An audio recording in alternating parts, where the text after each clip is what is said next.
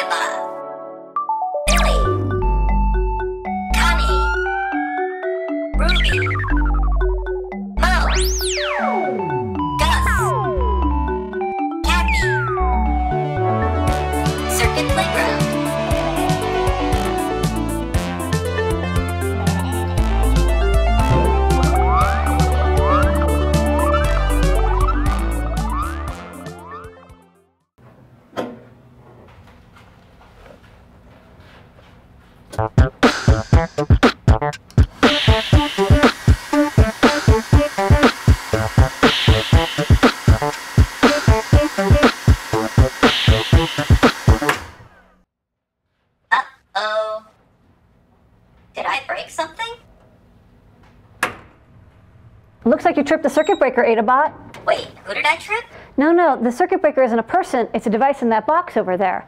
The circuit breaker turns off all the electricity when we draw too much electrical current. Oh, And it's also something only a grown up should touch. committed to memory. Wow, powering all my stuff. Must use a lot of current. That's right, and we measure electrical current in amperes.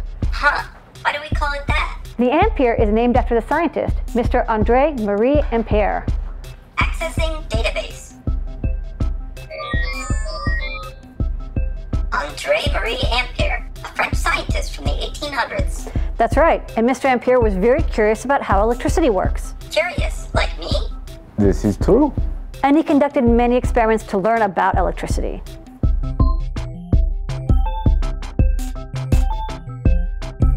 The results of his experiments showed Mr. Ampere that electricity is created by the movement of many teeny objects, which are so small we can't even see them. Electrodynamic molecules? Nowadays, we call these teeny objects electrons. And when electrons move, we call that electrical current. Makes sense to me.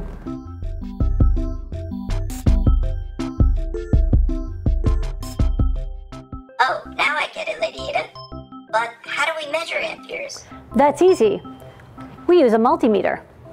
Oh, I wish I had one of those. In this circuit, electrons flow from one end of the battery through the LED and then back to the other end of the battery. By sending the current through a multimeter, we're able to measure the amount of electrons flowing through.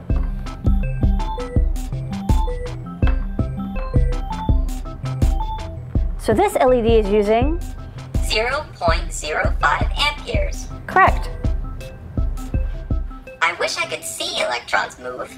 Well, you may not be able to see every single electron, but you can see the effects of electrical current. Really? How do we do that? Well, you can see it when your boombox makes sound, or when your toaster heats up, and you can feel it when your blow dryer blows hot air at you. I get it. Electrical current makes electricity go. Those electrons are amazing. That's right, Adabot. Hey, you know, you don't have any hair, right? What? Zut alors!